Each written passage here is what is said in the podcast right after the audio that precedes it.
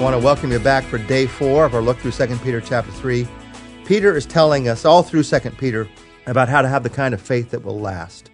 And one of the keys to that that we're seeing this week is looking forward and not backward, looking forward with hope. First, he's told us to realize that scoffers will come about this. So don't let that, don't let that bother you and keep you from looking forward because God is patient. God can be trusted to keep his promise. You keep hanging on to that. Scoffers will come. And now he turns to the truth that Jesus will come, to the promise that God will keep. In verse 10, but the day of the Lord will come as unexpectedly as a thief. Then the heavens will pass away with a terrible noise, and the very elements themselves will disappear in fire, and the earth and everything on it will be found to deserve judgment. He says here, Jesus will come. Now, this is not the picture of First Thessalonians, the rapture that Paul talks about, what will happen to believers. This is the picture of what will happen to this earth, this world system, this place where evil resides. He's going to do away with it. Of course, it has to be done away with. Now, God's not going to do away with us. Human beings last forever, either in relationship with God in heaven or separated from God in hell. We last forever. But He's going to do away with this world because it is an evil place. This day will come, he says, like a thief. It will come unexpectedly. He also says it will come with a roar, with a fire. It will come obviously. Jesus comes unexpectedly, but he does not come quietly. All will see at the second coming of Christ, and all will change. All on this earth, he says, will deserve judgment because the way of this earth is a way of selfishness. It deserves to be judged. It deserves to be done away with, and it will be one day. All evil will be done away with. One day God will close the books on this evil world and begin the eternity of a perfect heaven and earth. And that is what I'm looking forward to. That's what you're looking forward to. When he talks about it, he says it's the day of God. This day of a new heaven, a new earth, a day of a world that's filled with God's righteousness. Now, how do you do that? How do you look forward to that? In the way you think, the, the songs that you sing, well, that's part of it. But the primary way in the New Testament you and I are told to look forward to Jesus' second coming is by how we live. You look forward to the second coming of Christ by how you live. Verse 11 to 14, Peter writes, Since everything around us is going to be destroyed like this, what holy and godly lives you should live.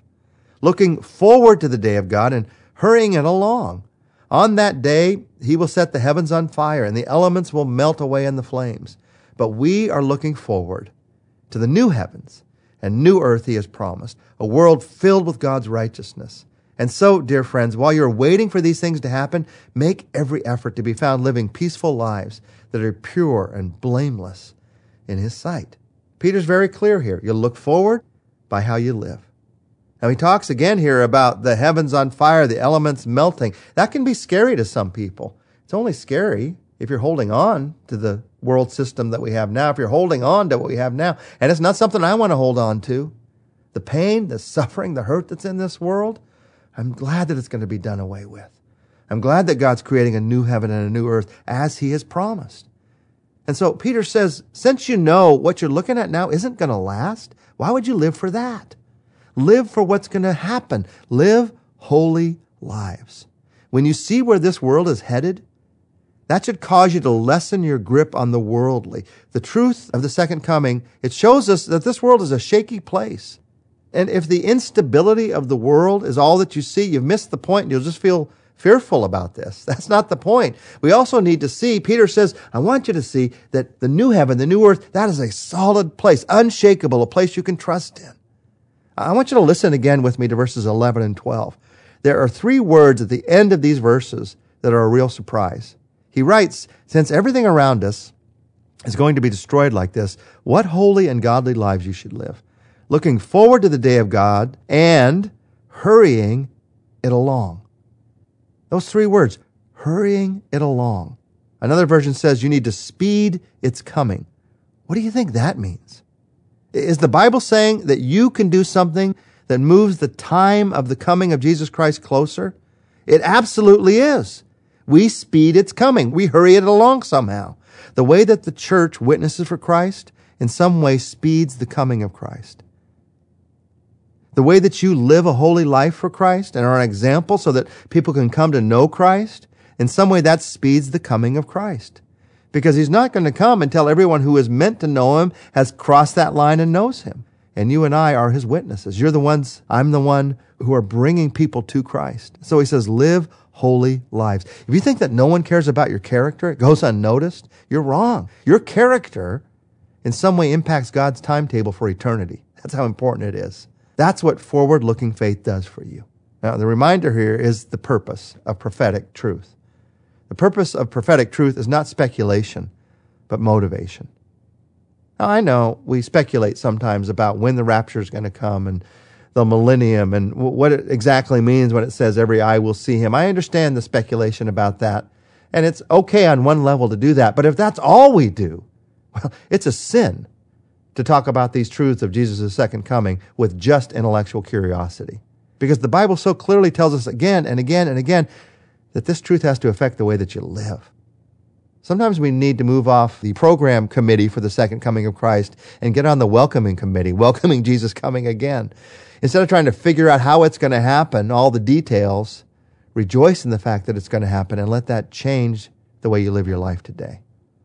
Hurry it along. Now, in practical ways, what does that mean? What does it mean to hurry along the second coming of Christ? Well, in the second coming, he's going to create a new heaven and a new earth. And that's where we're going to live for all eternity.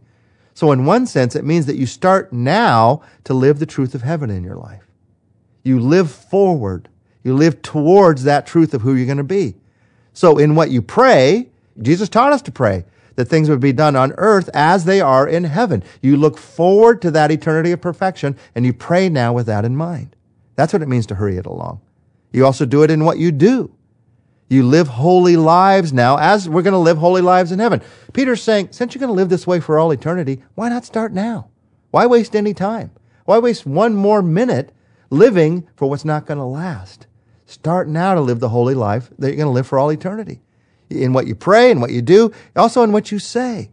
You point to God now as you will in heaven. You're going to glorify God for all eternity in heaven. Glorify Him in your life today. It will glorify God. It will also potentially bring somebody closer to faith in Christ. Peter begins to talk about that in verse 15. In verses 15 and 16, he says this. And remember, the Lord's patience gives people time to be saved. This is what our beloved brother Paul also wrote to you with the wisdom that God gave him, speaking of these things in all of his letters.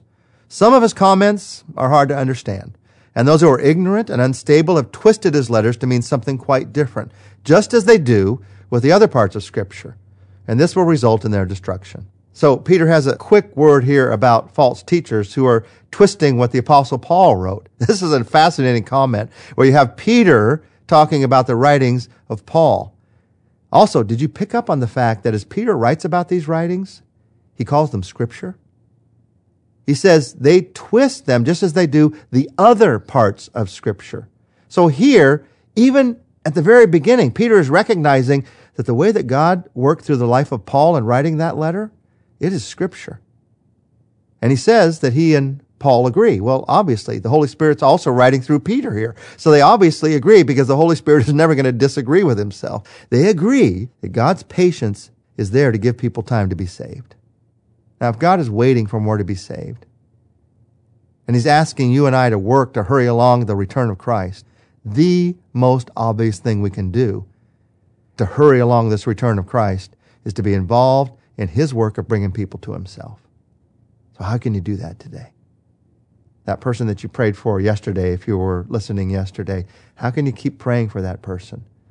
And then, how could you take the next step of courage and say, Lord, not only am I praying for them, I'm also praying for an opportunity that you might use me in their life to say something to invite them to church, to invite them to know you, to invite them to the truth, to be a witness.